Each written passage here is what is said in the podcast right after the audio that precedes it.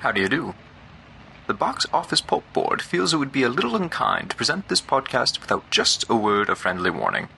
We're about to unfold a cinematic commentary track, made by a group of men who sought to create a podcast after their own ravings, without reckoning upon God. It is one of the strangest tales ever told. It deals with three great mysteries of the internet analysis, observation, and deconstruction. I think it will thrill you. It may shock you. It might even horrify you. So if any of you feel you'd not care to subject your nerves to such a strain, now's your chance to. Well, we've warned you. Now, to pause and refresh. For your convenience, we have an attractive refreshment stand in the lobby with buttered popcorn, golden good and hot from the popper, your favorite candies, wholesome and rich, plus delicious Dr. Pepper, so bright and bracing with a tang and tingle unmatched by any other beverage. Enjoy an ice cold Dr. Pepper at our beverage stand right now, and then return to fully appreciate this bop and a movie commentary track. Enjoy.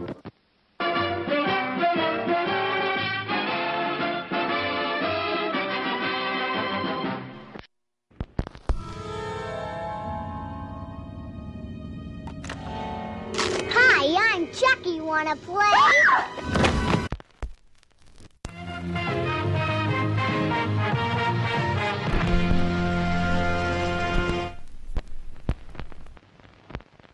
Hello, ladies and gentlemen. Welcome to Box Office Pulp, your one stop podcast for movies, madness, moxie, and tonight, miniature murder dolls. Since we've got the Child's Play remake hitting theaters, we figured it's the perfect time to go back and appreciate the OG Chucky and do a bop in a movie for Child's Play, numero uno. I'm your host, Cody, and joining me today for this bop in a movie are my co host, Mike. Say hello, Mike. I prefer Devil Doll. And Jamie. I'm Jammer and Jamie, and I hate you. Sounds about right. Jammerin's a good word.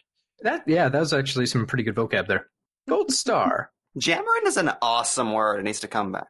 I feel Right. like all killer dolls should really be alliterative because that seems like a very you know cutesy doll thing. Talkie Tina, like that's the only one I can think of offhand, but it's a missed opportunity. Amblin, Right. Annabelle, come on, they should all be like that. I like this. Also, can I just say fuck puppetry? Yet I respect it, but fuck puppetry. I didn't. Okay, well, I'm gonna go explore this avenue. Why? Why fuck puppetry, Mike? I it's you know what some arts should be lost to time, and the art of puppetry has come and gone. Was is it I- just ventriloquist dummies that like freak you out, or is it Muppets, or like what are you no, ventriloquist ventriloquism I find to be a fine act. I think that's good. I think it has its place, particularly in creepy European dolls. But the art of puppetry, puppets, puppets on strings, dancing and shit, that needs to go away. That's done. Fuck so the art of marionettes are where you, puppetry. what you're angry at. specifically marionettes. Specifically marionettes, but uh, other forms of puppets too. Muppets are okay. So but like, I've seen a lot of puppets are puppets cool. lately. Um, hand puppets or anything else, talking puppets. Ventriloquism's different. You know, you got it's it's all right there on the stage. There's a back and forth. I like it. I like the act. I like the comedy that could come from it. Puppets, puppetry. I do not like puppetry. I'm exposed to a lot of puppetry lately. Fuck puppetry, and especially like dangling marionettes and shit. Fuck marionettes. Unless you're doing a throwback, I do not want to be ever walking down the goddamn street and see a little cardboard box open up with marionettes dancing. There's clockwork and there's just shit. No, No, one does. No one does, No. Mike. No one does. Is this your death wish? Are you going to see that one day, and just pull out your shotgun and blow everybody away? Mind you, I have never walked down the street and come across this, and thank God for that.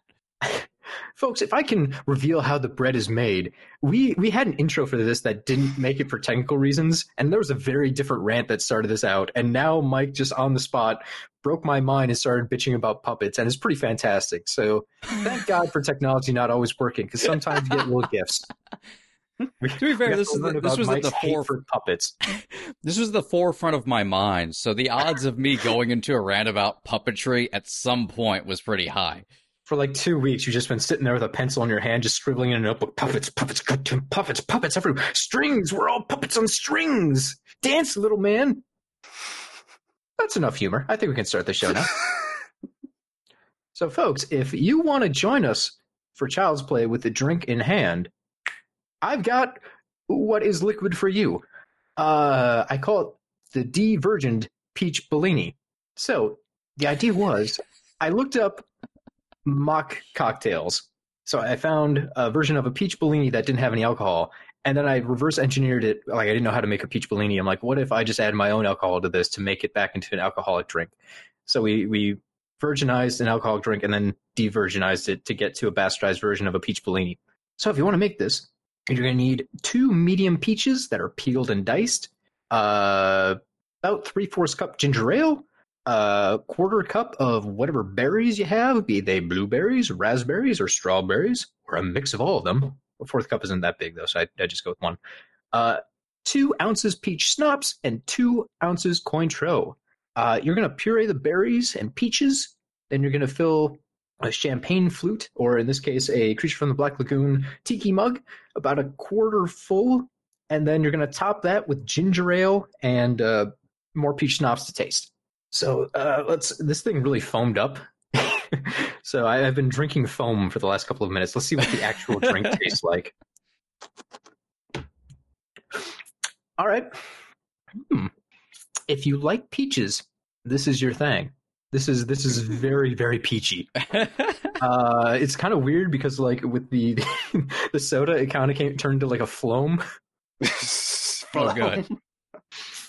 So that's interesting. Um, No, no I- nothing should ever have the consistency of phloem that's going into your stuff. Yeah. I yeah. agree. I like the taste. The texture is god awful. Um, It just seems like it's going to expand inside of you as you sleep. I very well may explode during this commentary. So Uh, I- enjoy that, folks at home. I have a separate jar that's just the uh, no soda added booze and, and fruit. Let me let me take a sip of that.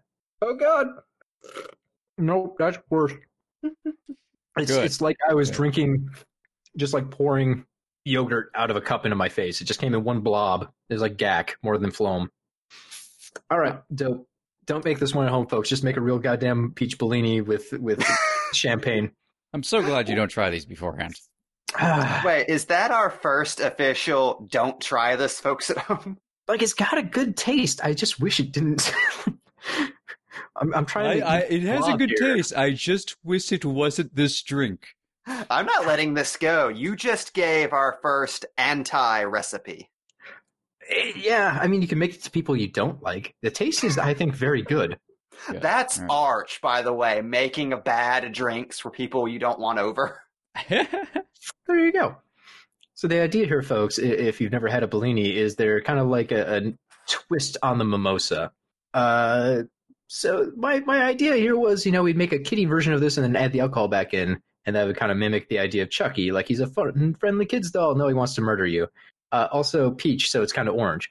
This was a bit of a swing and a miss, though. But uh, I'm going to have to drink my mistakes. I'm glad you're sticking with it. Uh, I can never abandon this. I didn't bring a backup booze. All right. So now that I've had that egg on my face, or should I say peach, we're going to start the movie. Mike's going to count us down, and uh, we're going to talk over it. That's how commentaries work.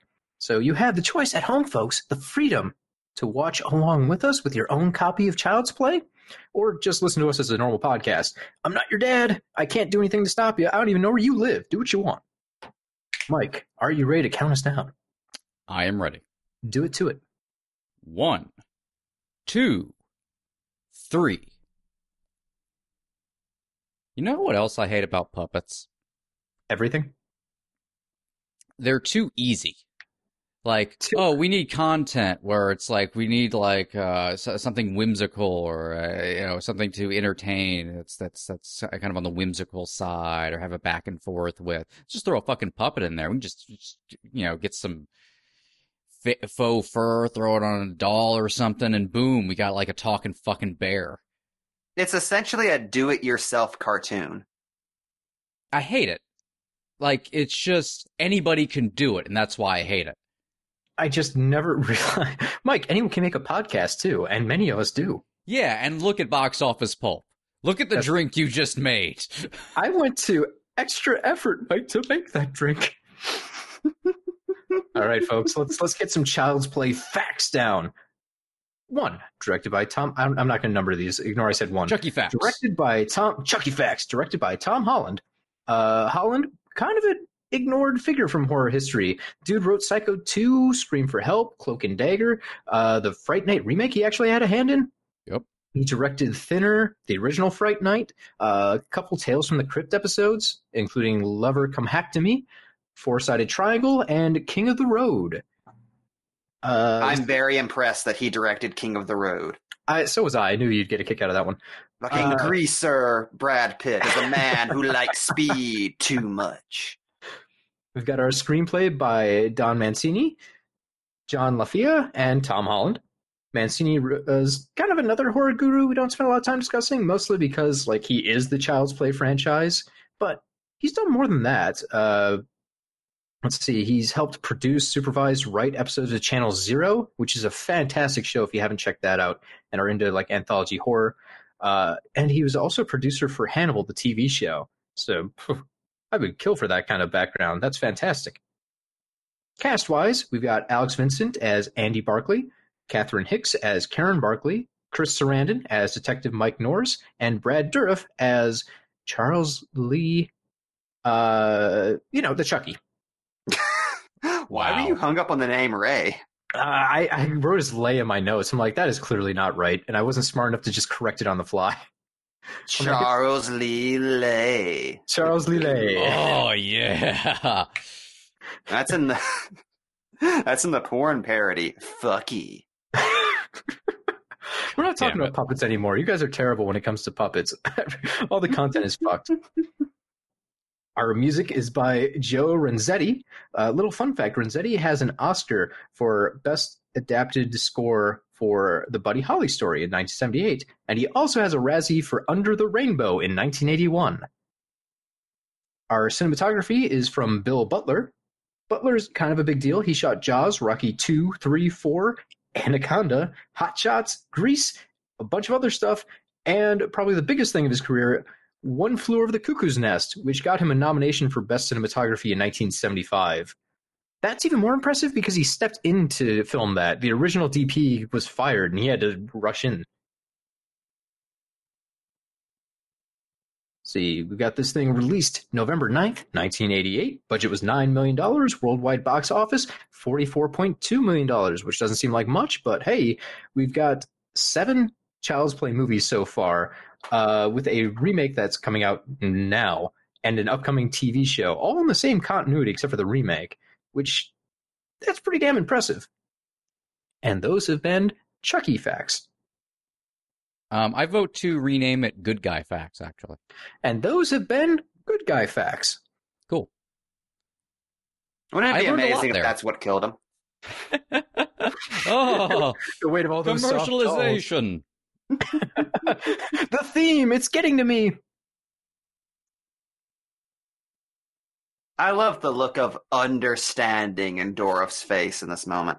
It's very much like the Grinch when he understands what he needs to do to steal Christmas. Do you, um, even though this isn't a Christmas movie, does anybody else consider this a Christmas horror movie? This one. Unofficially, yeah. It's very, very Yeah. appropriate. It's it's set during winter. That actually brings me to one of my comparisons. I saw a preview last night of the Child's Play remake, which is also set around Christmas time, but it's it's in like somewhere west coast, so instead of snow they just get rain. Which is such a bummer because in this movie I love that there's snow and there's a Chicago winter that you have to go through. It adds so much to the identity of the movie. Oh yeah, there's uh, there's something kind of uh there's a brutalization to the city in this that um I think really adds to the to the tone. And I love the contrast too. When you think Chicago, you do think of those tough, cold winters. You think of basically like ditka dudes walking around with big, bushy mustaches, burly guys who drink a lot to survive the winter. And the ultimate enemy they thought of to go against those that worldview is a two foot tall ginger killer. like it's just such a weird juxtaposition between what you expect in the setting and what you get as the monster. And you have a child, you know, as the main character walking around kind of that environment. yeah, it's just a So it kid, right? has- Like yeah. riding the L unsupervised. So it has this element of almost otherworldly danger to it. Also, Yeah, it's uh, 80s horror movies and voodoo in the beginning just go hand in hand. and I love it. I know, right? I mean, it's already kind of a funky concept, like, oh, killer doll that stabs people. Let's add a further twist to that and just layer some voodoo magic on top of everything else, and the doll is slowly becoming human itself. There's so many layers upon layers in this movie about a toy that stabs people. So have you guys been fascinated as to what the hell the plot of this show is? What could it be? What Buy would toys. I, yeah, but there had to be like some sort of bad guy in here, right? There's a good guy. There's got to be a bad guy. and why are why is there justified a league a legion of Chucky dolls that all have different names but look the same? Whatever this show is, it must be huge because we've got pajamas, we've got a cereal, we've got a TV show, we've got the dolls. This thing was a phenomenon. Yeah, it was something that was uh very important to them in the making of the movie. Just without ever saying it aloud in dialogue, establishing just through world building that the good guy brand is planet Earth in the universe that this movie takes place in. Like this is full cabbage patch fever. I was gonna say it did remind me quite a bit of my childhood. Just different crazes. Uh, Pokemon in specific, like Pokemon was everywhere when I was growing up. There were all the video games and the toys and the TV show. And I would probably kill for Charizard, so this makes sense.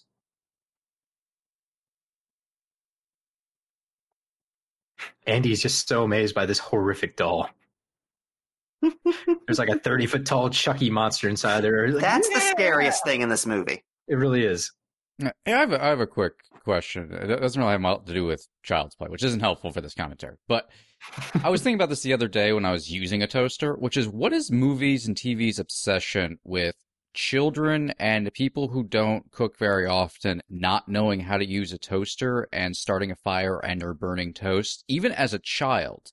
It's you really just not press a hard. button. Toasters not are hard. autopilot. Like, unless you're fucking with the knob, you know, they don't just go forever. Yeah, that seems to be the implication in all of those scenes. They turn the knob way up. Even though, if you are touching the knob, you have some degree of toaster experience. I'm sorry. I, I agree. I think it's silly. It's one of those movie things. They're like, oh, it's cute. He burns the toast. No, this takes me out of the film. I can accept the killer doll. I cannot accept the burnt toast. Oh, the Also- worst thing about uh, related to that movie history is John Goodman ripping up his socks in the dryer in Coyote Ugly. Oh, here's one that really annoyed me the other day. I was watching the Poughkeepsie tapes, and, and there's one segment where a child is abducted, and you hear the 911 call the mom makes, and the 911 operator goes, I'm sorry, ma'am, we can't help you until 24 hours has passed. Which I'm sitting at home going, No, I'm pretty sure if someone attacks your child, they just send a cop right out. They don't go like, We'll file a report in 24 hours. That's what someone on TV once said. Hey, it's the Poughkeepsie tapes. That 911 operator was probably the killer. There's a good chance. He is just God in that movie. But I am very fascinated in the way this movie plays with wholesomeness. We're talking about how how aesthetically pleasing the the urban environment is in this movie and what a brilliant choice it was to set it in Chicago. It's it's funny to think at this time this was when suburban horror was huge. This was prime uh, babysitter slumber party uh, era horror. And it seems to be a very deliberate attempt to move this story away from all that and set it in a very grimy, oppressive urban environment, which is perfect for a story about what at the time was a very non-traditional family, a you know single mother working at a, at a department store, having her friend babysit the kid. It's very not what was on television at the time. Yeah. Kind of lays the groundwork too for Candyman, which I think Very maybe much does it a little bit more successful. Oh yeah, it's very much in the same wheelhouse. Mhm. I like the idea, like that. I feel it adds so much weight to the purchase of the doll. Because it's never really said out loud, but you get the feeling that Karen is just trying to give Andy some kind of normal nuclear family childhood by getting this goddamn doll for him. Like, I'm gonna give you one thing that's innocent. And be-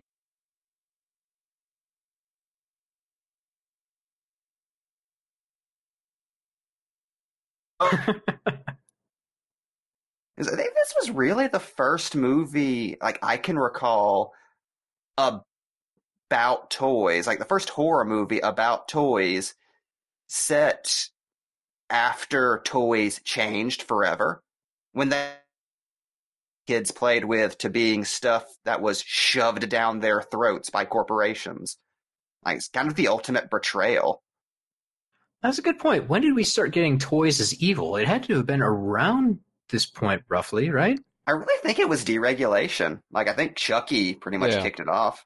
I'm Yeah, it really was- curious. When, uh, fuck, when did uh, Poltergeist come out? Uh, mid 80s. I, I just want to take a quick second to say, uh, folks at home, there was if you see a if there if you hear a blank spot, Jamie's talking. Um, I don't know if it will be in the recording or not. Jamie's talking and then kind of goes out, and there's a blank spot for a couple seconds. Um, I'm aware of it.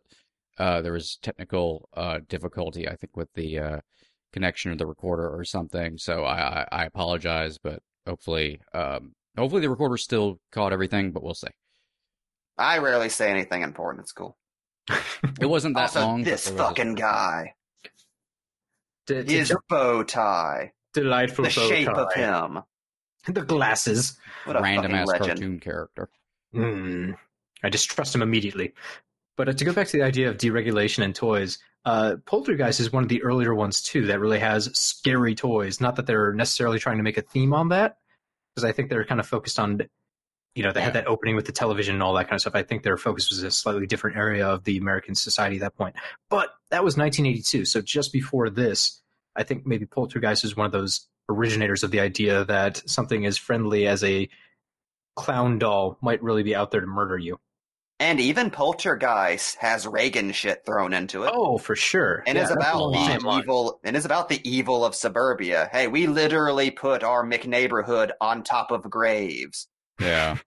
And you didn't ask for that, but the people who built all this did it, and now you have to deal with that. I want to point out we've already mentioned Chicago a bunch of times, but I'm still going to keep harping on it. Look at Andy; he has a goddamn football like snowsuit on, which is perfect because I'm pretty sure everyone raised in like Chicago and Wisconsin and probably most of Minnesota feels the same way about football. It's the only thing to care about when it turns like 30 below. Winter hits and you just cling to football because it's the only thing that will bring you joy in those frozen years. Hey, anything that can get hundreds of people out to a stadium in the middle of a snowstorm is a miracle. I went to a game once; it was 10 below. My God, you survived. there. It was so cold they couldn't really kick the football. Like it didn't go anywhere when they hit it. It was like hitting a rock. it went into overtime, so we had to stay there for like an extra hour. I couldn't feel anything. So I love uh, his workman outfit that has a different good guy logo on it. I've always been obsessed with that. Let's But, uh, talk a little bit about the look of Chucky himself, not just his outfits. But to start, Chucky isn't really that creepy. I mean, when he turns his head and stuff, that's creepy. But when when he's a stationary doll that's not talking, he looks pretty close to like a Cabbage Patch Kid. There's nothing Yeah. outwardly scary about that doll, which is very brilliant because it makes the twist later on when he comes to life all the more effective. And If, they, if I was going to criticize the new Child's Play, he I looks would say very that the- oh, the doll is creepy from step Yeah. one. They kind of laugh about that the entire movie, but it, it's a little bit of a cheat. Like they couldn't find a good design, so they went with something spooky and just ran with it. This one, they put in the effort to make this seem like a viable toy before turning it into a monster. Yeah, you get so used to Monster Chucky in the later films, you forget he's just literally just a Cabbage Patch doll in the first movie Yeah, until like the last 30 minutes. and it allows them to uh, v- very slightly alter his face throughout the movie until it becomes more and more human-like the longer he's in the doll. Yeah, Yeah. what? It wasn't until looking at the different animatronics that- that they use that I realized just how subtle the changes were. Like the final doll not having freckles and stuff like that, and just Yeah. changes in skin tone.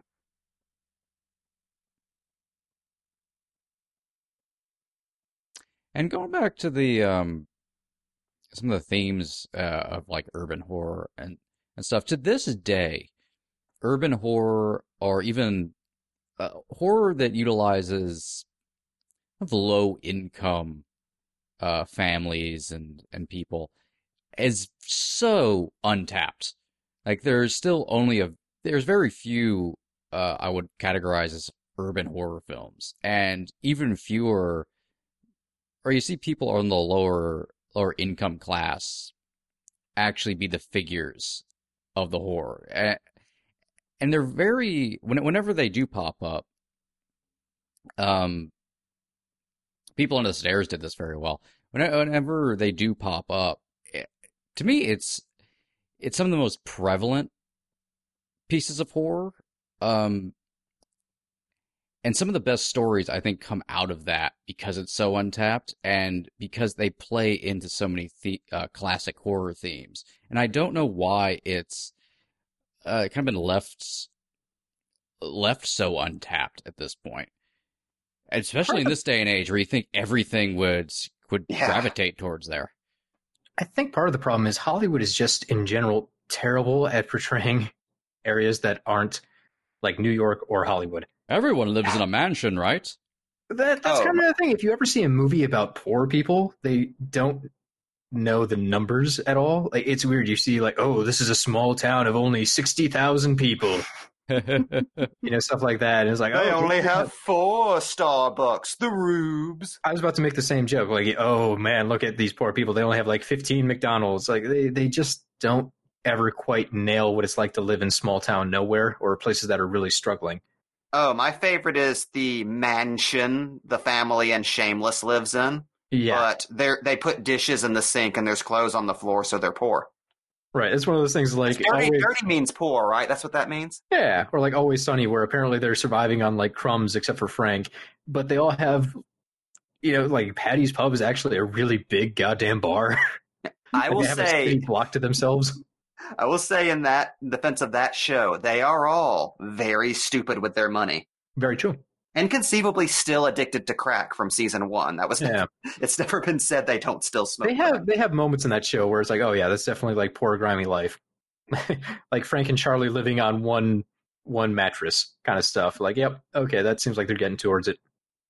Honestly, what I think one of the biggest contributors to that is there's just been a lot of whitewashing of that stuff in general in our culture since the 80s. oh yeah. Like it it was very weird going through the recession in the 2000s and all anyone was talking about beyond the war on terror was the recession and you didn't see that anywhere. That was very weird to live through. To Even segue, at that time, they just did not want to show poor people in anything. Talking about not seeing things, I love that they start Chucky out with POV shots because you just saw a brief glimpse of a guy in a costume running down the hall, and that's not great. It gets it done, but it's not great. Whereas the POV shots allow you to use your imagination, like you know it's the killer doll. It works so much better that way. And that came from after uh, after a test screening. You originally saw Chucky super early. He was all over the movie. Uh, one of the I think it was forget who one of the producers um wanted Chucky to be more like the the shark and Jaws. Like you catch glimpses of him here and there. You got a POV stuff just to maybe plant some doubt in in the audience's mind and and whatnot. And apparently, yeah, that was the better way to go. Oh, I I, mean, we I- do get good shots later on the doll and stuff in it moving the puppetry, the animatronics. Oh yeah. But I, I think if we are overexposed to it, it'd become very clunky and laughable. It would be very Ah. goofy up quick uh, up front if you just had an entire movie where you just saw the doll. It's different in the sequels once you're kind of used to it, but yeah. and it's a big difference when it's Monster Chucky and not Cabbage Patch Chucky yeah. with the squeaky, high pitched voice he was supposed to have for the entire film. I would give anything to watch the original silly cut of this movie that tanked. That's two hours long and has like weird wink at the camera jokes. And Chucky's voiced by Lucille Bluth. That would be a really interesting, like, undirector's cut to watch sometime. And to this day, uh, the first Child's Play does not get enough credit for, despite being a killer doll movie, being effective still. Oh, this scene is phenomenal. Uh, especially the death here when Chucky finally strikes. That shit is brutal. The hammer blow isn't exceedingly graphic. It's pretty brief, but it really gets the point across of what a just absolutely brutal murder this is. And when she falls out of the window, it's an absolutely beautiful shot. This is this is really serious, great horror, despite it being a killer doll. Yeah. I, I would say this is actually the highlight of probably the entire series in my mind. This this particular scene we're watching, not to not to make fun of the rest of Child's Play because I do enjoy it, but I think this scene right here nails everything about the series. Oh, this scene is like the Rosetta Stone. I feel like all the other movies have to look back on to decide like what is the series. It's it to me. It's this scene and the scene later when Chucky finally talks, the "you bitch" scene. Oh yeah, Which even that scene is effective. Like you have a doll suddenly start talking, and it's chilling. It's like it's terrifying. Yeah, that's really my only criticism about this film is could you imagine how effective it would be if you had never seen the opening Yeah. with Ray like getting killed? They cut out all the, even the little quick shots of the doll looking at the TV and moving and that scene is the first time you see Chucky move. Yeah, I, I would I like to see a like the version of that where that's more of, here. a, more of a flashback, kind of in the middle of the fil- film once you bring Chris Sarandon in. Just have Mhm. all the news footage and whatnot, like you can piece it back, you can piece it all together. I'm curious, have either of you guys, I'm going to assume this answer is no, because it's this movie, but have you seen a Pinocchio's Revenge? no, I have not. That's like a, uh, a I think probably direct to VHS, uh, Child's Play knockoff that came out in, uh, I want to say the mid 90s. And against all odds, it's actually really, really good. And it's basically this movie, but you never see the doll. And at the end, it's just revealed the kid's the killer. Ah, of course, children are always the real horror. But the doll is still possessed and is just telling him to kill. Ah, And there's this entire internal mythology that like links it to Son of Sam and shit. This network of demons provoking serial killers through influence. This is very involved. I yeah, I was not expecting that to go that way at all. So we, we just passed by it, but the babysitter falls in slow motion through the snow, and then we get a normal speed shot of her crashing into that truck and dying. Gorgeous shot. And right there, I think that justifies everything about the location right there. Even if you didn't use it for anything else, just having her falling between that kind of classic old school apartment architecture, the snow swirling around her as she falls. Beautiful. That's oh man, I wish we got more movies set in winter because that was just uh, just mwah, delightful. Oh, winter uh, horror movies are like King Crab. Like, like fishermen may die retrieving it, but it's worth it. so the first time I was exposed to Child's Play, I, I came into the series pretty late, like well after you know most of the movies were out. I remember as a kid, my bus driver had the novelization of Child's Play 2, which, if you've seen the cover for that, it's like something out of uh, Paperbacks from Hell. It's It looks like a Goosebumps cover, doesn't it? yeah, it's Chucky with a giant pair of scissors about to snip the head off of Jack in the Box, but the Jack in the Box is like making a terrified face at at you. And because it says- too is sentient somehow. yeah, it's a Toy Story situation. Uh, and it just says, Sorry, Jack, Chucky's back. But I, I had no idea what Child's Play was as a child. I'm just like a little kid on a bus, and the bus driver has this like sitting up on top of the, the bus dashboard. So I would see it like every time I got on and off the bus because apparently the bus driver read it like two pages a year. So I had a long time to just be frightened of this poster and not know what the hell Child's Play really was. So imagine my surprise when I found out it was about voodoo all those years later. You hear the same reaction to the Jaws franchise. so I love the idea of that being somebody's book for a summer. Not even Child's Play, Child's Play 2. Child's Play 2. I don't, yeah, I, I specifically remember I had to look it up because I'm like, it'd make more sense if it was one. But no, this was two. I get, and this was like mid 90s, so Child's Play 2 had been out for a few years. I, I really don't understand why either. Oh well, who am I to judge? Let the bus driver read what she wants. Uh, just going into the cast for a minute, I love Sarandon here anchoring th- this movie with a performance from a completely different movie. like, doesn't he feel like he should be investigating a mystery in a Larry Cohen movie? yeah. It's little touches like that that keep this movie from devel- delving into self parody immediately, which it very easily could have. That I I can't believe I'm about to say that say this, but the characters in this movie act and react logically Yeah. in a way you don't see in a lot of horror movies. Like I, the I like the greatness of not believing the kid, thinking the kid's insane, but then the the, the slow realization and then actually considering it seriously when That's it starts to dawn on them that it, that Chucky is actually alive. Yeah, that's that's the fun thing. Once uh, Detective Norris is convinced Chucky is the killer, he does not doubt himself at all. He's like, the doll came to life. I've got to stop him. he doesn't even worry about telling other people that. He's like, no, for real, it's a doll. We got to stop it. Which I like. Like once he has the evidence, he's just uh, okay. I'll figure out an explanation later. This is the situation. I have to stop this thing. Yeah, usually it's you're still in the last 15 minutes and one of the main characters still does not believe in the supernatural bullshit. hmm Plus, as, long as we're talking about Sarandon,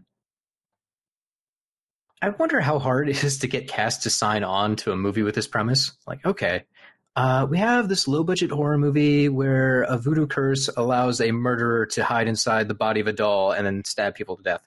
Do you want to sign on? Like, I imagine that's a hard sell to anyone who's kind of established in Hollywood. But they got pretty good talent here. Uh, Catherine Hicks would go on to a lot more fame in Seventh Heaven, but she still isn't ashamed of this series at all. Like, she provided one of the commentary tracks for the movie, and like, seems like she still enjoyed her time on the set and had no regrets doing the film at all. Uh, Chris Sarandon, I mean, that guy did all sorts of different kind of wacky stuff, so he seemed like he was just game for an interesting movie. Well, that's what's interesting. They, like they were aware of the movie they were filming, but as far as their day to day experience went, they were kind of just making look who's talking for most of the shoot. Because there's really very little with them and the doll up until the third act. So That's Yeah. that's a fair point. they just played it like they were just in a romantic comedy about a single mother and her kid and a handsome cop who flirts with her. Which I think is is part of the genius of this film structurally, how it kind of is a family film for like the first twenty minutes until things start to escalate. Yeah. Mhm. I also wanted to point out here that uh, a couple of fun facts about our actors and actresses. Catherine Hicks was also in Star Trek IV: The Voyage Home. Forgot about that completely until I looked this up on IMDb. And boy, I forget about all the different things that Chris Sarandon was in. Like he was in The Sentinel, Dog Day Afternoon, the original Fright Night, obviously, The Princess Bride. Those are two of his really big ones. He was also, you know, the voice of Jack Skellington in The Nightmare Before Christmas. He was in But not his singing but voice. Not That's a singing important. voice. He voiced someone in Nausicaä, The Valley of the Wind. Like, dude had a very interesting, varied career. He did a lot of cool stuff. And a- an adventurous guy, like not afraid to just do anything. Yeah. I imagine getting him to sign on was not difficult considering the last time he worked with this director, he was a fucking hairy chested love god. It's like, oh, I can be Dandrige again? No. Oh, okay. Humperdinck. Very No, I- weird thing. When I was on Wikipedia looking Sarandon up, I found out he's 76 years old, But if you looked at his wiki picture, goddamn, you would not know it. He looks like a younger man. No, especially Vampire. with the beard and shit. Yeah, with the salt and pepper beard, that dude does not look like he's that into 60 or anything. He, no way I would have guessed 76 years old. Good for you, Chris Sarandon. You're in better health than me, probably. Here's a question: Does prime Chris Sarandon look like he was born to play Prince Charming in an Into the Woods movie? Ooh, that could work. He seems like the kind of guy that if you could get him to pack on a lot of muscle, like if you just load him up on steroids, he could be like an opposite Arnold Schwarzenegger as like the smarmy, like alternate Lord Olympian that he has to fight. Oh my God, Mike! Could you imagine this Sarandon as the Punisher? Ooh, damn, that actually is really good casting. He's got the jaw for it. He looks just like '80s comic book Punisher. Yeah. He can give you an evil sneer when he wants to. He's got the voice, especially his affected uh, Chicago accent in this that I love. Oh yeah. Man, Guys, if I we love to see past- If we just murder his family in the past, we could make this happen. Good. Let's do it. First documentary. Damn it, Cody! Stop using alternate timelines to create the Punisher. Can there They be an animated Punisher. Punisher. movie now where we we have Sarandon play the Punisher? He can Oh, still that'd do it. Kind of like Return of the Caped Crusader. Like it doesn't matter. We can just draw this guy as young Batman.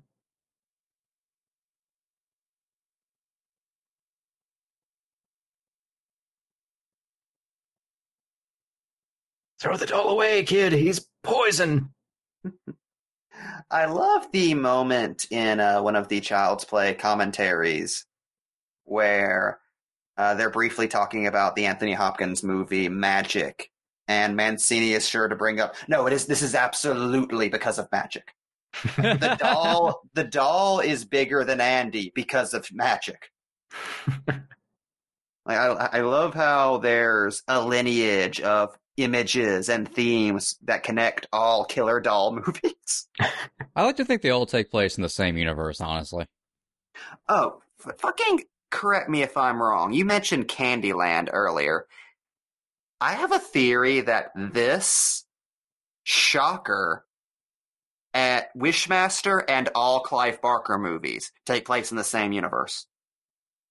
I mean, the Clive Barker one makes sense because he kind of writes them that way in the first place. And considering the number of fucked up things in his universe of stories, why not? It could have all sorts of things in there. That's true. Now, here's a question. Can we connect horror movies where Ted Raimi dies? And that's just one family. I, I always think of that as alternate timelines. I could see that. I don't know. I just like the idea of one family where, like, it's just a series of brothers and they all look like Ted Raimi and they all die in horrific scenarios. There's Sure. just 30 of them. the Raimi genes are pretty strong. The Raimis all look fairly similar.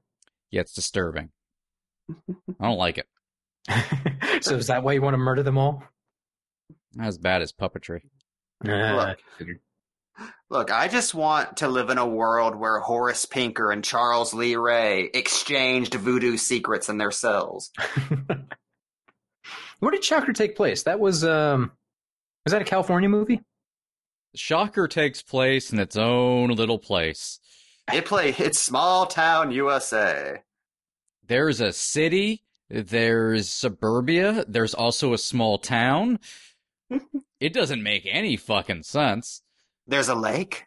See, that's that's one of the things that bums me out about a lot of films in general. There's no hardcore sense of place. Like they just kind of like, oh, it's supposed to be New York, but we filmed it in Canada because it was cheaper, and we we just kind of claimed that it's all fine. We're gonna keep harp, harking, uh, harping ugh, on the fact that this is Chicago because, goddamn, does it feel like Chicago? If you've ever gone to Chicago in the winter, all these years later, this uh, doesn't seem that far off. The trains aren't that different. You still see the loop. The loop hasn't really changed all that much. Yeah, Chicago just looks like it's always 1982. Yeah. There's some nicer parts of Chicago. They they've gentrified a lot of pieces of it, but you, you still find some of this kind of stuff around. And this movie does not shy away from the fact this is hardcore Chicago. I love that. It it just feels so much more real to me, and it's exciting. probably because I'm from the Midwest, so to see one of my cities represented is super exciting. but I just enjoy how unique it makes the movie. I mean, God, look at uh, It Follows and how much just being shot in Detroit added to that movie aesthetically. Like, it's amazing 100%. that it's amazing that more horror directors don't take advantage of that stuff. It's free for set dressing. Right. Or Evil Dead has so much of, its identity because they went to Tennessee and just filmed there. Everything was pretty much filmed in the woods of Tennessee. It feels right, and it has its own unique idea because it's not like 30 different locations kind of jumbled together. Audiences can't tell in the moment, but your brain's smart enough to realize, like, uh, something about this doesn't add up. Oh, Get Out just being Alabama is one of the strongest things about that movie. It, add, it adds a realism to the film that uh, is important when heightening horror because uh, if you had this in more of like a fake movie version of of this type of place environment, you know, it would be night out. Everything would be highly stylized. It wouldn't be the right kind of grimy or dirty, and it, it would probably actually be dirtier in a way where you wouldn't you wouldn't be able to connect with it. But seeing like the doll's hand crawl around and start to do stuff, it's heightened because there's a realism to the entire area. It's it's bright it's bright day out. You can actually feel the the chill in the air. You could, for a second there, see that guy's breath as he was walking around his apartment. That's a nice touch. Yeah. Like Yeah, I, I don't know if they're filming that on a stage somewhere where they just put it like in a freezer or something. Regardless, it was good continuity. Yeah, I think Mancini said like, yeah, it's the kind of thing you'd spend a thousand dollars putting in after the fact these days, and we just shot where it was cold. It's kind of like the thing, and what a disappointment it is when they're filming scenes that aren't actually in the Arctic. Now, they did actual location filming for the thing, which is impressive. But then in other parts, they're like, oh, fuck, back to Los Angeles. Let's put down some fake snow and then have people pretend it's not 110 degrees out.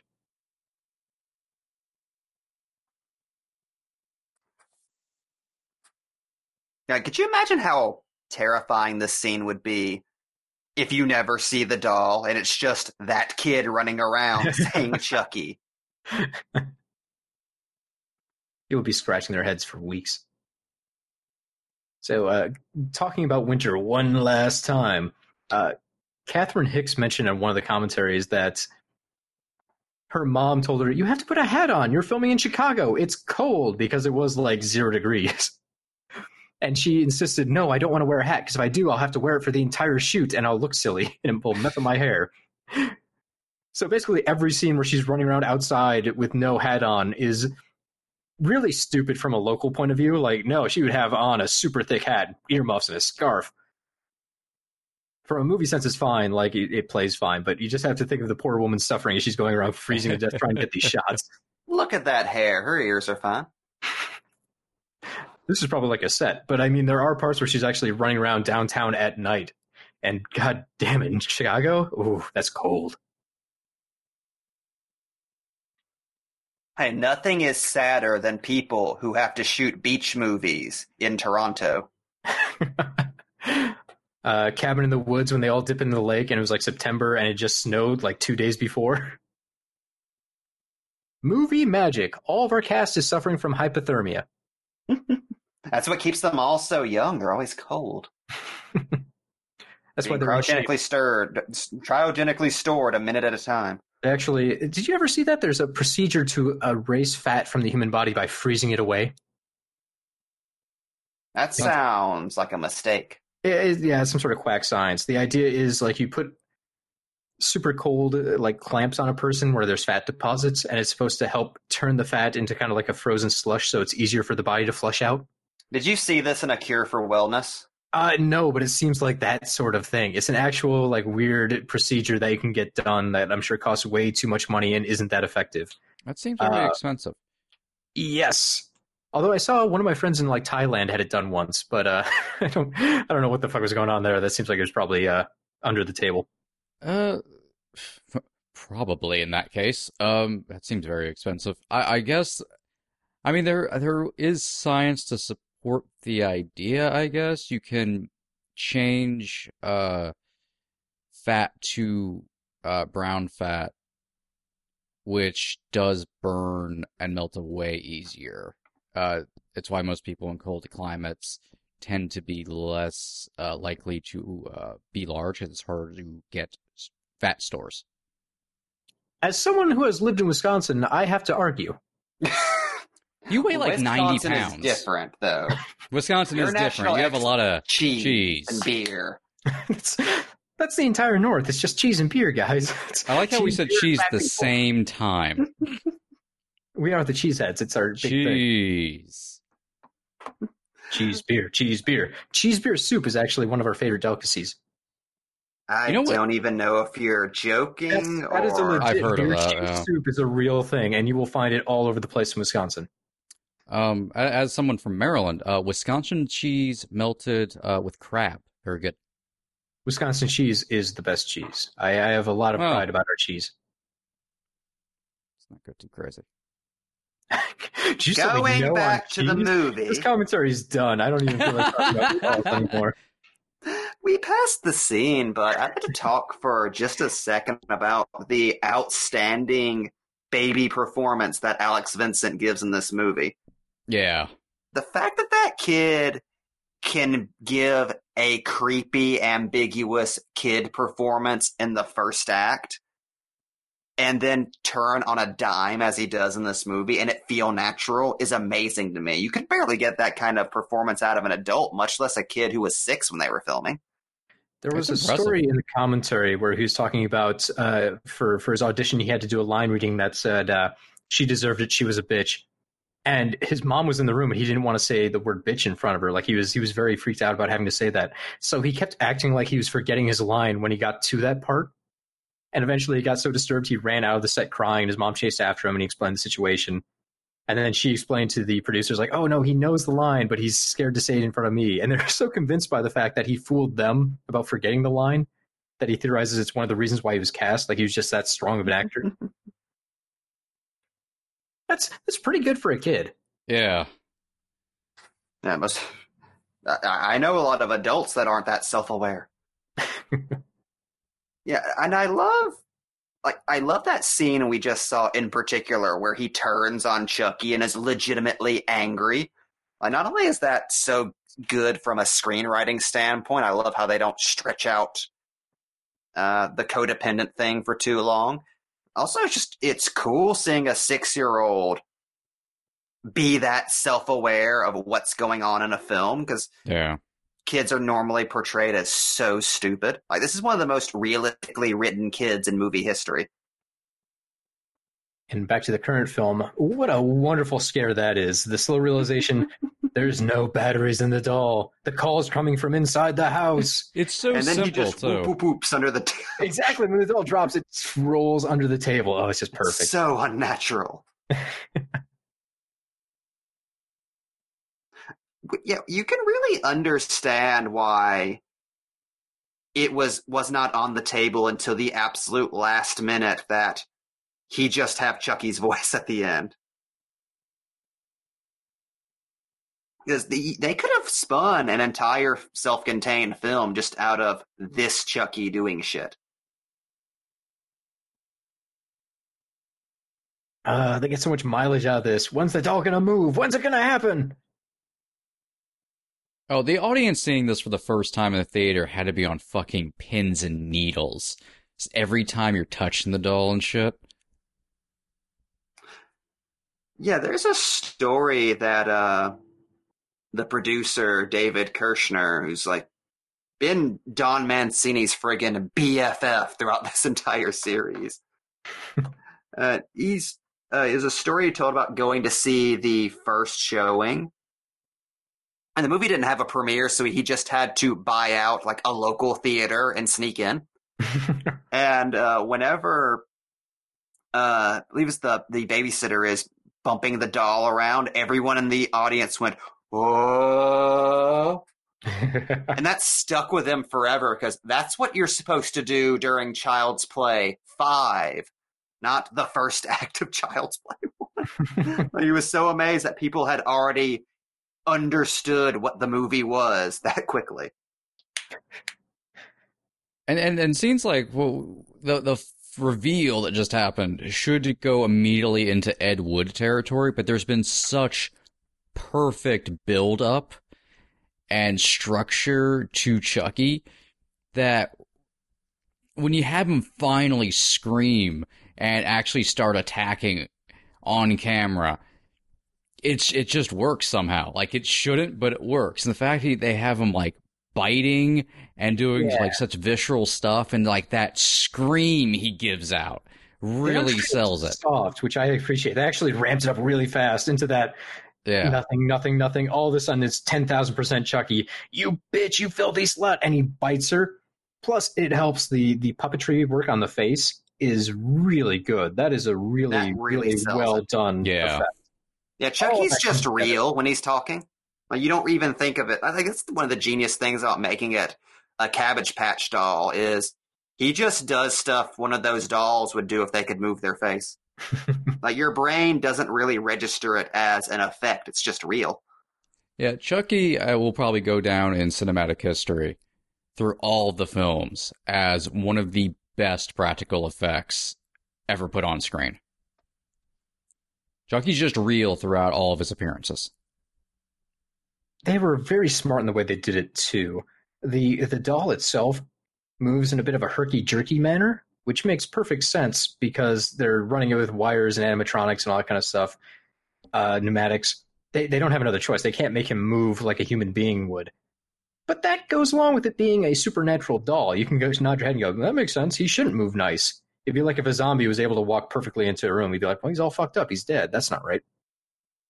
And to help accent that, whenever there's a human playing Chucky in a Chucky costume, they would have this stunt double move in that same herky jerky manner, just like it was being done with animatronics and wires. Yeah. That continuity helps sell the entire effect. And it's better that they went with something that looks obviously fake than if they had gone to the extra effort of trying to smooth everything out. Oh, that's why the uh, the first Terminator is such an impressive stop motion effect because it just looks like what that thing would look like if it would, were real. So Yeah. your brain Yeah. doesn't see the movement as unnatural. It's one of those weird film paradoxes where you have to lean into how fake something is to make it feel real. if you make it feel real, it feels fake. It's it's a weird tug a tug of war type thing. There's uh, so many examples of it in filmmaking. A, gr- a great uh, example to me is the ET special edition where you get CGI ET. The, pu- the puppet ET has a weight to it that moves in a certain way where you could see like, okay, ET is a creature built, yeah, has a certain type of build and the weight kind of settles where it settles. So yeah, he'd probably kind of lumber around very slightly in that way. And then you get to CGI ET and he's moving around perfectly. Like there's no weight to him. There's no distribution of weight whenever he's moving. He's just perfect and he's speedy and it falls apart. Yep. Yeah, or got another example: the difference in stop motion between Nightmare Before Christmas and Corpse Bride, where it's too fluid and it just seems like Yeah. you're watching stop motion, not like you're watching creatures move around in a space. I'm pretty I'm pretty good with where we're at with current day CGI uh, for stop motion, like the smoothing they do. But everyone has their opinions. Uh, one thing I will say though, the Child's Play remake mostly does a pretty good job blending the practical effects with CGI effects throughout the movie until later on in the film there's a couple spots where the Chucky doll is all CGI and just jumps across the room at people. And boy, every time they do that, all the goodwill they built up throughout the rest of the movie kind of goes out the window. It's like, oh, this is a bad effect. You were doing pretty good before. Even if you just taken a plastic doll and chucked it at the actor and then cut around it, it would have been better than doing an all CGI version. I It's think not it's the guy who threw though. the ball in Phantasm. That worked. That does always amaze me. If you look at movies from the 80s where like, oh, we have no budget. How are we going to do this? Uh, I'm going to take a vampire bat and just chuck it across the room and it's going to be on wires.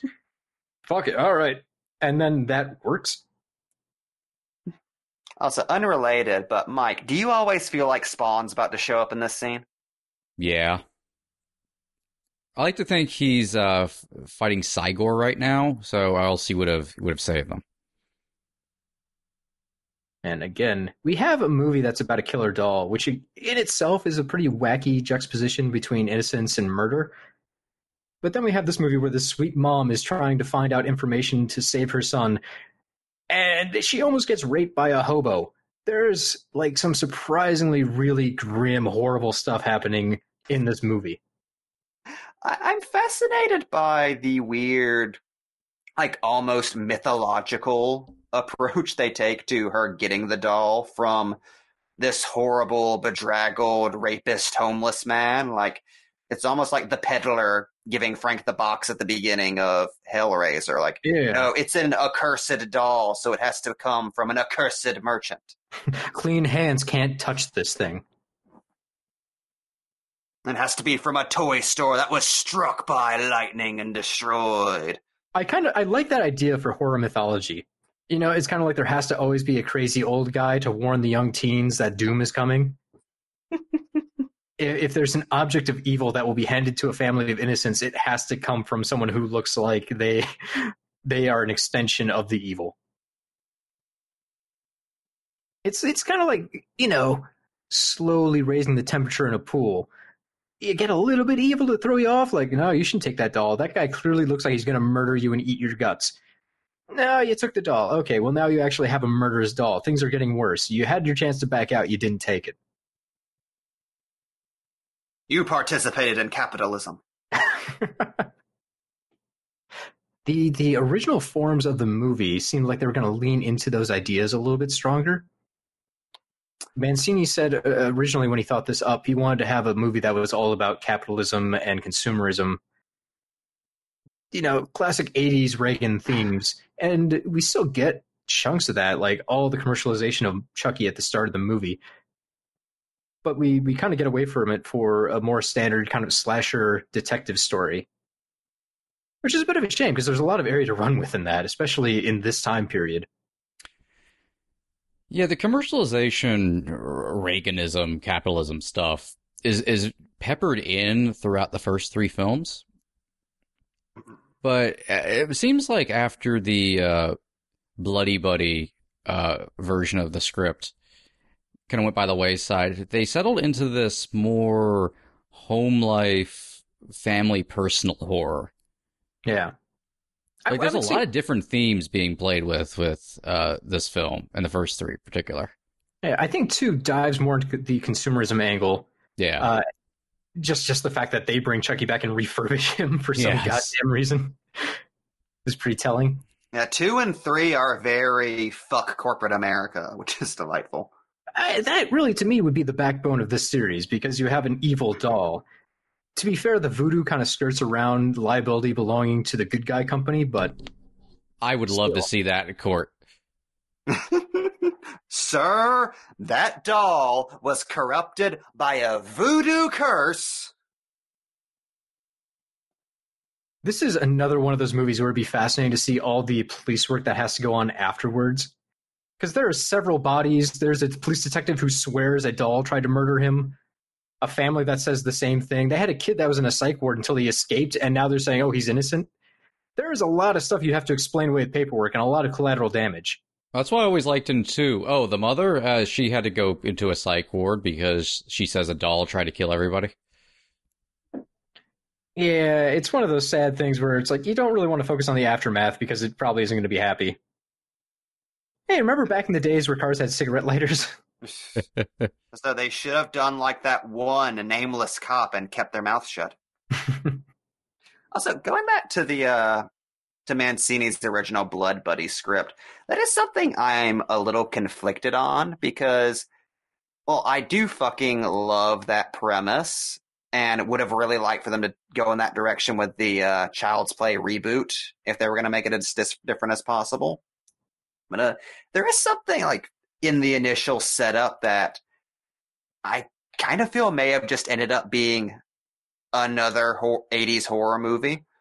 Like things like uh the mother being like the PR person for the good guy company who brings home an experimental good guy doll. Things like that. It's like like that stuff's interesting, but the approach they took in the final movie is so much more original, I feel. Yeah. Like it feels very atypical of 80s horror, whereas Blood Buddy was very much influenced by just what was going on in horror at the time. You hear about Blood Buddy, and it's like, what a wacky concept! Like Andy's mixing blood with a doll that bleeds, and it makes a sentient doll. It's a it's very interesting. I'd I'd love to see it made in some form. It's a it's such a stronger satire. It's almost RoboCop levels of Yeah. of 80s satire or American satire. And I, I like the stronger, the stronger, almost psychological horror elements of the doll being, um, Andy's, uh, subconscious, his anger and all that. It plays in some interesting family themes, I think, but it's such a, it's such a different beast and it's so much Mhm. more arch. It seems almost more like a brood kind of thing, but a little Yeah. sillier. Very much so. So before we get past this amazing set piece, I, I just have to talk about the fact that I, I love what they did here. What should be very silly, like a doll trying to attack a police officer in a car, works perfectly. I, I love the claustrophobic setting here. The upside down car, he has a hard time moving around. He can't see anything. He never knows where the doll is going to strike from. The loss of control the detective has when Chucky like starts messing with the accelerator it seems like a situation where he has no power, which is perfect for this kind of movie because you would think, you know, it's a killer doll. All you have to do is pick him up and throw him out a window and you win. Yeah. Trying to find ways to negate the inherent strength of man versus doll. Man A struggle as old as time. It's the oldest time. I, I think they did just a fantastic job crafting a really unique, exciting set piece. They could have just set that in a house somewhere where Chucky's running up and down stairs and the detective is firing into hallways. But uh, that's kind of samey from everything else out there. That was great. Seeing the car accident, the flip, him not knowing where Chucky is, but the knife coming at him from different sections of the broken windshield, or even the part where the knife is reaching up through the seat cushions. Well, Chucky's got a way more Freddy in him than Jason. Yeah. Like he's one of the few trickster slashers who's all about being sneaky and making shit happen rather than just stabbing people. Yeah, you suddenly walk up next to the guy and slice their head off.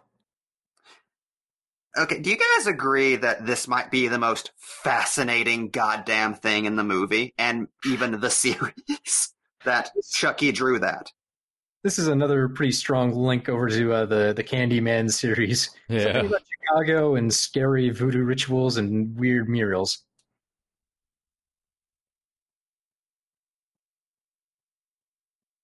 God, her expression there too, like she's gonna cry just looking at the paintings. It's so good. And this is the one moment, like in even the entire series, you get to see what the hell the inside of Charles Lee Ray's head was. Yeah.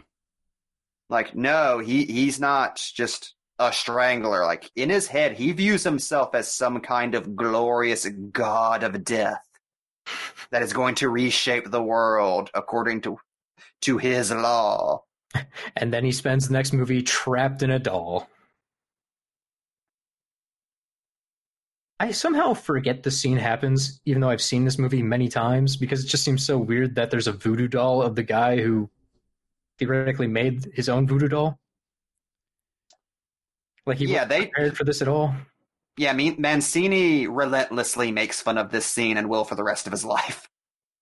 It's like pretty brutal stuff, really. It just, even though we've had voodoo throughout the movie, this feels like a step too far.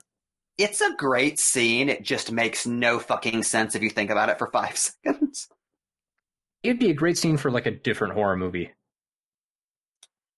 I will say I was very glad they brought some of the voodoo stuff back in uh, the newer movies, like with Chucky body swapping and stuff, because it has always bugged me that Chucky knows voodoo stuff as per his origin, Right. which yeah. isn't even like retconned or anything. He's he brings up the voodoo shit a lot, but they never do anything with that. Yeah. There's a whole bunch of uh, different avenues they could go down if they wanted to embrace the voodoo. So I am glad that in Cult of Chucky they really lean into it more. And Chucky is technically a, a brilliant mastermind villain, so it does work. Chucky is one of the more interesting like horror icons out there. And that's weird to say about a killer doll. Like he had he's had an arc, he's changed over films. You've gotten to track his personality and what kind of person he is. He got married, had kids. He has he he's more than just a slasher. He's actually a, a thinking character who has plans and plots. He's And technically a sorcerer. And like, this has always been my favorite thing about the character.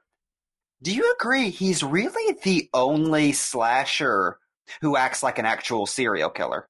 yes. Like with all of the arcane delusions of grandeur and the screaming rage and the like. Just, he, this is what actual serial killers sound like whenever you listen to them in interviews. Like they're not really calm, cool, and collective most of the time. They're often just gibbering rage cases. or silent. So the the kind of golden age of slashers is, is really defined kind of as the period between 1978 and 1984. So I think that's kind of why people forget that Chucky is one of like the major pantheon characters. Everyone thinks Freddy, Jason, Michael Myers, but god damn it, Child's Play has had a long series. It's run for over 30 years now on the same continuity. It's still ongoing. They haven't had to do any like major recasts or anything. Even the reboot uh, with Curse of Chucky is still in continuity and it's just a Yeah. total reboot. Yeah, exactly. That all flows together. There is a new reboot, but that honestly, the reboot is good. But it's one of those things where it doesn't need to be child's play. Like they could have just tweaked two or three things throughout that movie, and no one would have even noticed that it was supposed to be child's play. It's child's play to be dicks towards Mancini, essentially. Yeah, kinda. That's Yeah. why it exists. And even that's like more of a rights holders thing than like what anybody making the movie, I imagine, had in mind.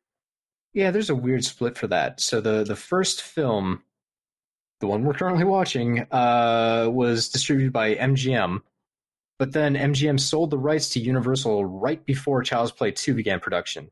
And I think Universal has held on to the rights for all the Child's Play and Chucky movies since then.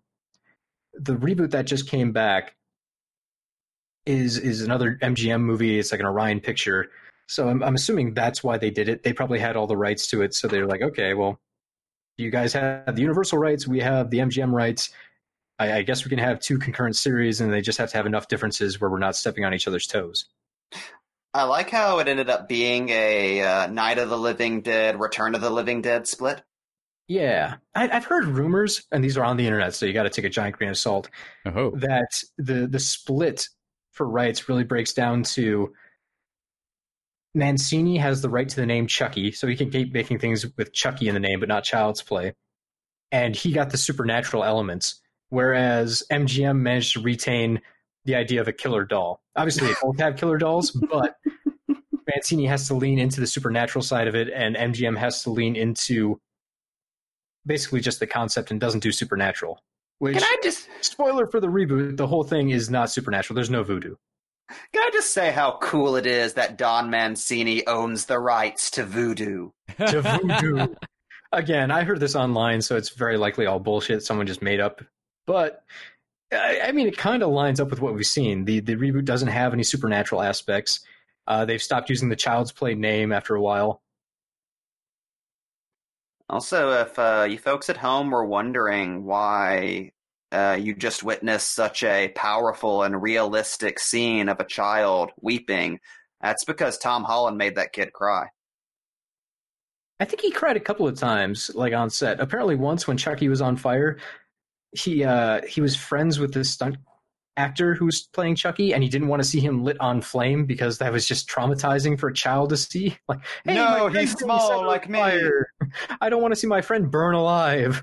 oh God, the movement of that doll jumping up on that bed.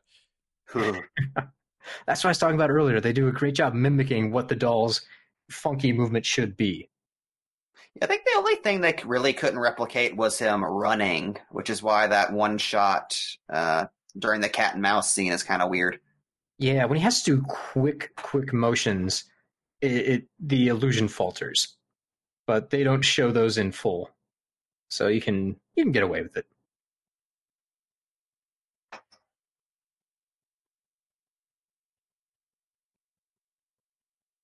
I feel like there's gonna be a gremlin attack in here. the Chucky roll, his signature move. Hit the ground, roll. It's the one thing he can do.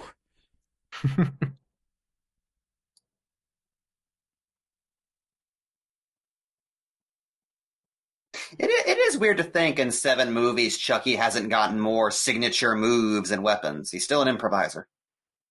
Which I guess is kind of the point. Yeah. yeah, I mean they did really push his funky voodoo knife in this one. I do love his weird voodoo knife. It's even on That- the uh, Blu-ray selection menu that I have. Like, there's a, that dumb voodoo knife pops up and points at the section you're trying to watch. Which still just looks like a knife that would belong to a toy. It looks very plastic. It looks very fake. Oh, for thing- years, I always thought that was just a toy knife he picked up. I, I think it was only the last viewing I realized that was supposed Described to it be from a GI Joe set. Another um unique thing this movie does, um, you don't see very often a kid Andy's age actually actively defend himself and fight the monster. Yeah. Andy's got plans. He's like a little Rambo.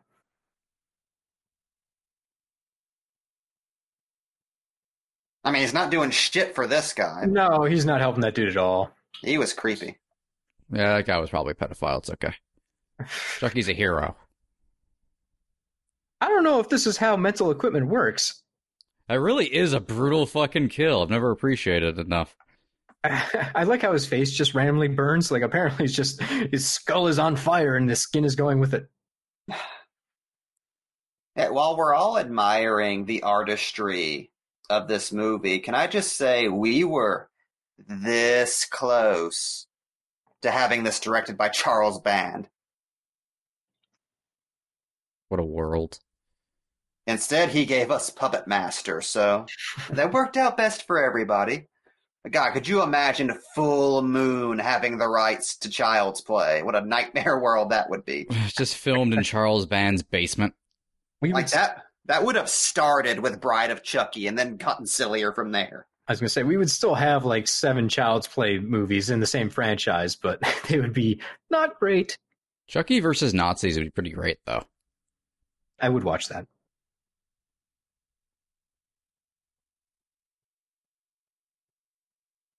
Oh, now we're getting into uh, Action Andy. is going full Home Alone. you know, I think that's one of the many reasons that this franchise is so mega popular with younger audiences. But I remember whenever my niece was far too young to be watching movies like this, her favorite film series in the world was Child's Play. And obviously, like, there's the attraction of the killer doll, but I think the real kicker is in these first three movies, you just get to see a kid fight a monster Yeah. and not just run, actually fight the monster like he's a survivor girl. It's his movie. It's only right that the kid should get to fight the monster. Granted, this was like an R-rated movie, so it wasn't like actual kids were going to see the film and be empowered by it. But you know, on home They video, sneak it's a different in. Sale. Yeah, It's one thing I do wish was kept over from the original two hour silly cut was the subplot of Andy uh, struggling with uh, the loss of his father, with him stepping out and it developing unhealthy attachments and living in a fantasy world, which is why they don't initially believe him when he starts talking about Chucky. I think if you had kept some of that in with the first act, you'd have a bit more oomph to his character arc of him finally like getting real and cutting the cord between you know wanting uh, surrogate father figures from the television to fight his battles for him. Hmm. Yeah, killing Chucky's symbolic at that point. Speaking of symbolisms, man, it's just like the classic Final Girl hiding in the closet. We got a Laurie Strode moment going on. That I love that works. shot so much. Yeah. It's Ah, Chucky's ass, eh? so he does epic look like an old down. Easter there. Yeah, he does. Everyone's favorite knife. Still don't think that's real. No, I was so go. Confused as a kid I. I thought that was one of his tools, and like because Chucky was alive, it magically became a real knife. I'm a real knife now. Oh boy. I am surprised they did not capitalize that in the sequels, by the way, like having him use his toys. Just like a fine old girl, Andy trips a lot for no reason. Although in the commentary he was joking, and he said, uh, I-, "I think that was intentional because I ran a lot faster than Chucky, so I had to string him along by falling a couple times to get him to chase me at the right speed."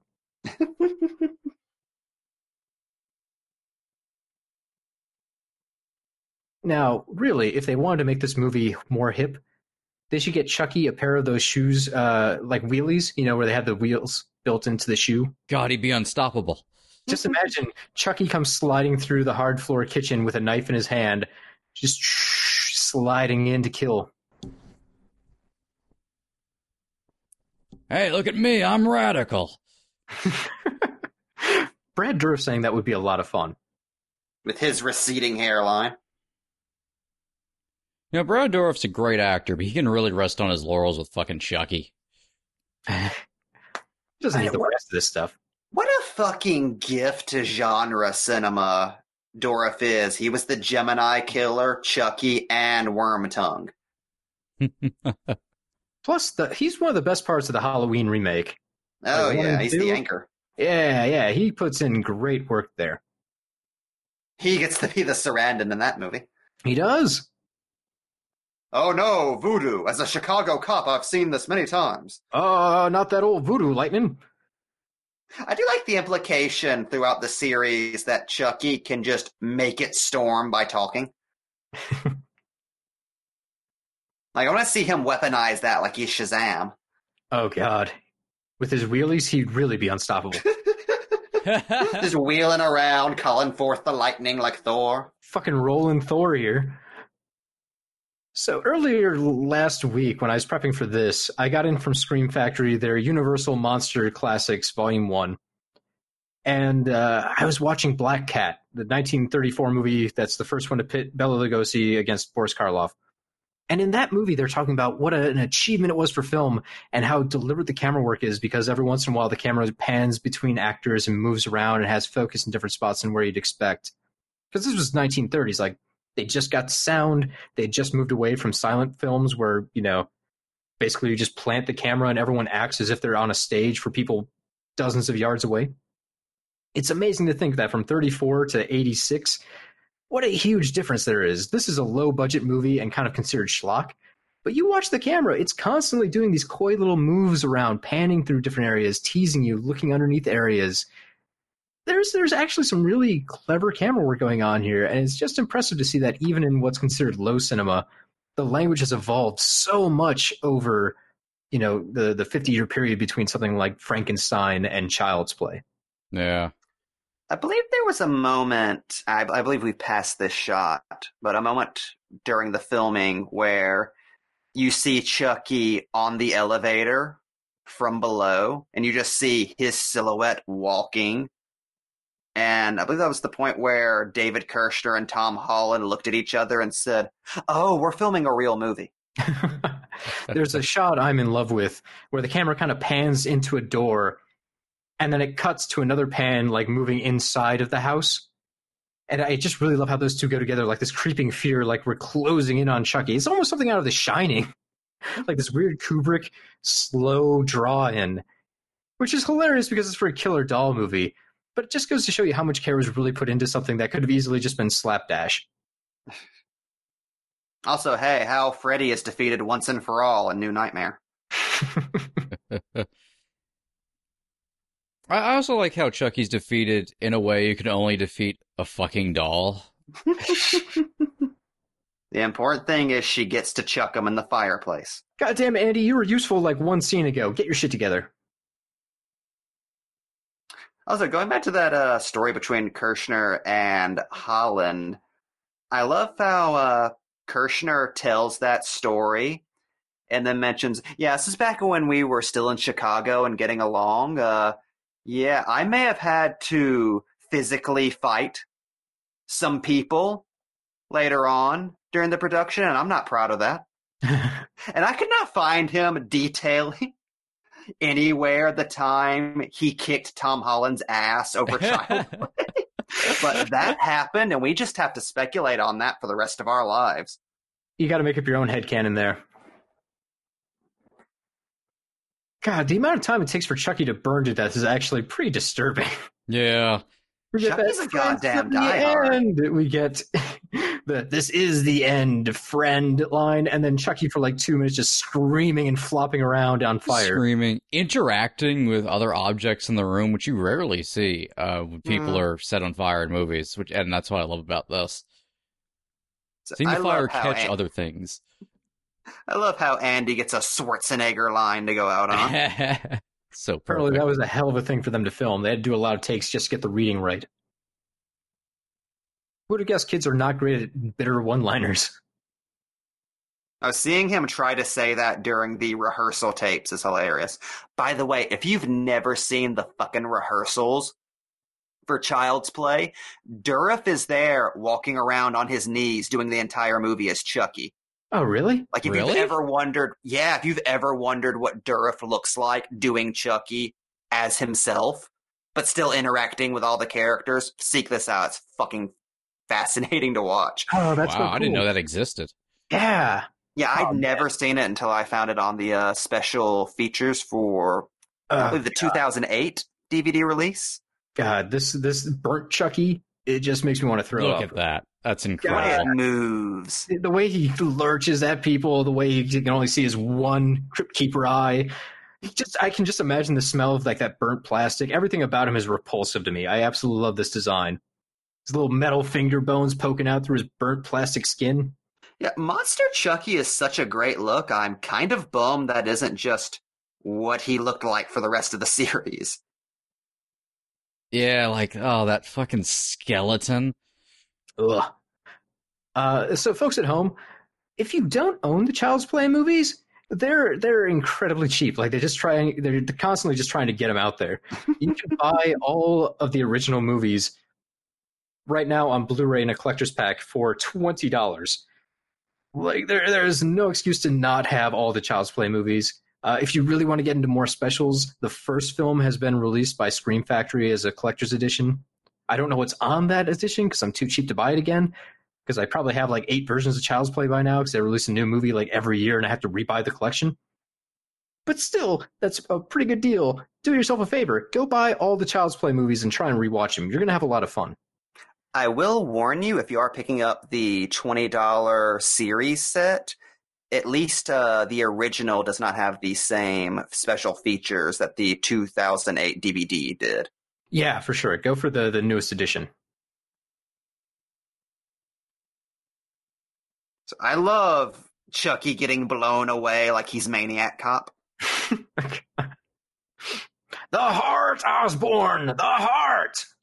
Now that I think about it, like I, I mentioned him before briefly, but this feels like a movie Larry Cohen would have made if he saw the script, doesn't it? They would need a different Larry Cohen. If he did this, it would be all New York. that is true. There would be, a, I, I actually believe there would be an entirely different feel to this movie if Larry Cohen did it. Not that that'd be a bad thing. It'd probably be a pretty fun movie. Sarandon would be the main character. Yes. Exactly. He'd be solving the Chucky murders. Yeah.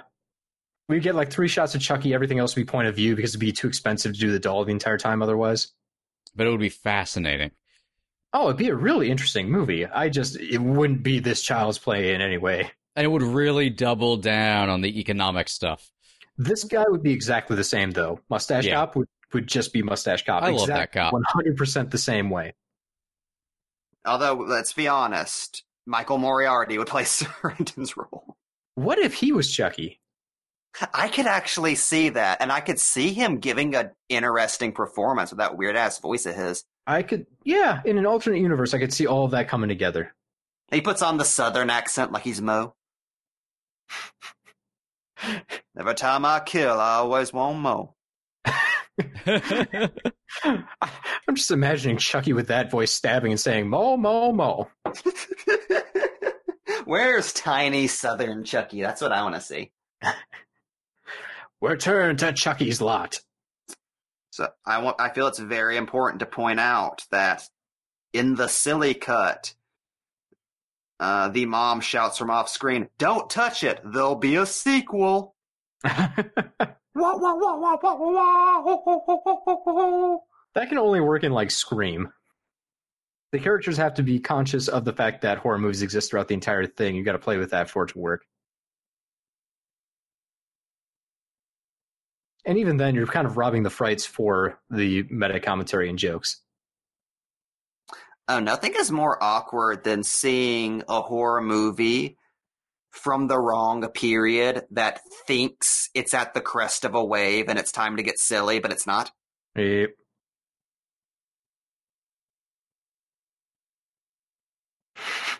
I love how this just keeps going.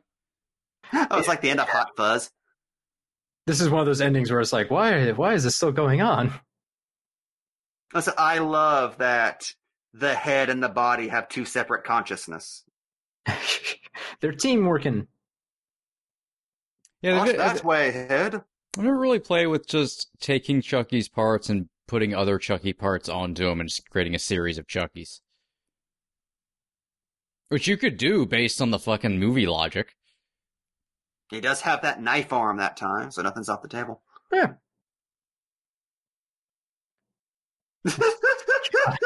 Ridiculous. The top death for the doll, the clutching hand. I think he's trying to give him the finger, but I can't tell. what sells it so much, though, is seeing a doll get shot and blood splatter out. That is really one of the best conceits of this franchise that Chucky still bleeds and gets fucked up. Like, if you didn't have that, I don't think the character would land at all. Like, he would just be a doll to people. There's something Yeah. about the fact that Chucky gets pissed off when people throw him around because he feels pain. And when he gets hurt, he actually gets hurt. Like even killers like a Freddy and Jason don't have that humanity to them, which is weird because it's Chucky. Freddy is a weird case. I, I recently saw Freddy's uh, Revenge on, on theaters, and there's moments where Freddy is invulnerable to pain, and other moments where like someone hits him in the groin. He's like, "Oh, now it Oh. hurts." Yeah, you get weird blends where Freddy only feels pain when it's convenient. It's yeah, it's very inconsistent depending on the who's making it. Freddy is either a masochist who loves pain or just a dude. It could switch scene to scene as well. there, there's a lot of squishy logic when it comes to Freddy. And the, and the logic was very clear in in the first film that he's a god in the dream world and you can hurt him in the real world. Mm-hmm. It's very simple and immediately just threw it out. Well, a different team came in for two, and you know you kind of had different groups moving in and out as the thing goes on. I mean, in Dream I- Warriors, they built it up in an interesting way, but other movies, he's just getting his ass kicked in the dream world by no one in particular. Yeah, I will say it, that's one of the best parts about the Child's Play series. It's more or less the same creative team for this movie and the sequels. Until Yeah. you get to the remake, it was the same concentrated group of folks. So the continuity stays pretty solid. It's it's impressive to see. It's something you only get like maybe in Phantasm, and even then, Phantasm's so goddamn hard to understand. It doesn't really matter. Yeah, that fascinates me so much because it's the original that has the least involvement from Mancini. Like most of what we see comes from John Lafia and Tom Holland. Yet instead of being, uh, instead of bristling at having so much rewritten, other than the voodoo stuff, Mancini has gone fucking ham Oh yeah, on their a whole version of Child's Play and adopted it as his own, which I think is really cool. yeah. It would have been so easy to just go back whenever he was able to solo write the second one and just be like, "No, we're doing my Child's Play." Right. But he acknowledged that no, they made a much better movie than what I wrote. That's the thing. Oh, this works. I'm going to go with what works. It's a smart move, and thank God he did. If we can go back to the idea of Nightmare on Elm Street for a second here, this this little bit of history fascinates me. Back in 2008, Mancini and Dourif came forward and said, "We're going to reboot Child's Play," and they said they're going to stick pretty close to the original concept, but they wanted to make it a little darker. And then Nightmare on Elm Street and Friday the 13th remakes came out and basically both tanked after their initial weekends. Friday the 13th, people remember, had an amazingly strong opening weekend and then made zero dollars the second weekend. Like it just disappeared. Nightmare on Elm Street, I think, just did poorly all around. those were the two big profile remakes for horror movies. And once those suffered, a lot of stuff downstream got shit canned, including the remake of Child's Play. Eventually, five years later, we get Curse of Chucky, which honestly is probably for the best because the series is, in my opinion, just getting better as it goes along. It turns out direct to video was a fucking gold mine for this franchise. Yeah, they Yeah. can get weird with it, and they can stick with the continuity. Uh, they can bring back original characters from earlier in the series. They can they can do a lot of fun stuff with it now. So it's it's kind of a blessing we didn't have that remake happen when it did. 'cause who knows how that would have turned out? Although it would have been interesting to see Dourif do another big screen, big budget version of this film. Well, now that he's already had the voice pretty much honed. Oh, what's bad about the 2008 release I've got is during the credits, that's all Mancini talks about. And the very last thing they say before leaving is, go see the remake. Boom, boom, boom, boom. Like, oh, they were so excited. But again, things really honestly Worked probably out turned better. for the best. Yeah. Because we got uh, an ongoing series for Chucky that's pretty good. I really We're- enjoy. We're Uh, still getting a show from them somehow. I'm really Yep. curious what that's going to be with There- body hopping Chucky. There's a yeah a Child's Play mini series coming at some point once they get a, a I'm assuming a streaming service lined up. I'm pretty excited about that, and it's a great way to continue the series. Plus, we got the reboot here, which was way more fun than I expected. I, I honestly went in with very low expectations, and I gotta admit I was wrong. They they made a fun movie that's like a, a kind of a mean Gremlins type comedy with a lot of gore. So we, get the most, uh, we get the best of both worlds there. uh, that's it. You got to make room in your heart for both Child's Plays. Go support the original, but hey, uh, the new one's a lot of fun. You're gonna you're gonna enjoy it. I think if you go with a couple friends. Thank God they used two different names. Yes. And goddamn, throughout the entire expanse of history, one of the longest running film franchises of all time with a single continuity is going to be motherfucking Chucky. It's like this in Star Trek. I can't wait for Chucky versus Phantasm. That's gonna be a fun fun crossover. I can see that. Oh, it turns out he got that voodoo from the Red Planet. Dun dun dun. Yeah, fucking leave it to Tall Man to get rid of puppetry. Coming this July, Ash versus Jason versus Freddy versus Puppet Master versus Chucky versus someone give me more monsters. They all gotta be in it. You leave me out of this. He just walks in on Pinhead in the shower. Get out of here! My rights are these days. Oh god, that's a premise for a movie. It's Predators, but instead of warriors from our world, it's movie monsters. What, how did I get here? I heard you say that instead of warriors, I heard Warriors, like the uh, Mario anti-hero. Oh, it's just all villains from fiction. I just enjoyed my version more, where wah, kind of, ugh, swarthy Italian men just going at it. Just Pinhead, Wario, the Phantom of the Opera. The Phantom of the Paradise. My god, Waluigi is so thin you could stick the entirety of him inside of you. And then Waluigi hands him a single rose. Oh, this is creepy now. Where'd you even pull that from? Oh god, he's attacking me with his psychonetic powers. You're a strange character. And 10 more minutes. Cody, where else can you find Box Office Pulp?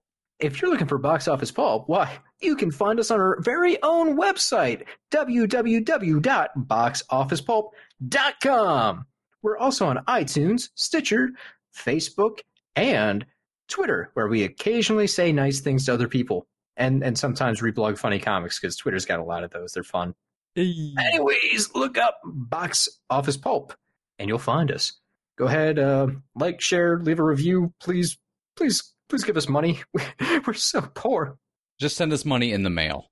J- just, yeah, just write Box Office Pulp on an envelope and send it to Santa Claus. He'll get it to us. We're tight with Santa. Also, be on the lookout for our next Child's Play commentaries. Oh we're doing more of these? I'm sorry, we're, we're bypassing the fact that Mike said we're tight with Santa, which I, I really appreciate as a saying. Can we have that on our cards? Box office pulp. Tight with the big man. We're, we're oh. coming up with way too many Box Office Pulp taglines lately. Our business card has 30 of them in a row.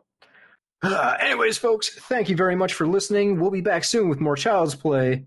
That's a wrap. Get the hell out of here. You get more out of life when you go out to a movie.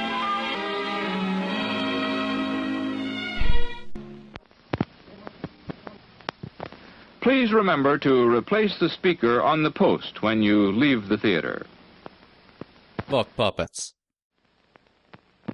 This is Box Office Pulp Guy, and this has been a Pulp Podcast production. Now, please, please, please, put a gun in my mouth and pull the trigger and say goodnight. And now, on with the show.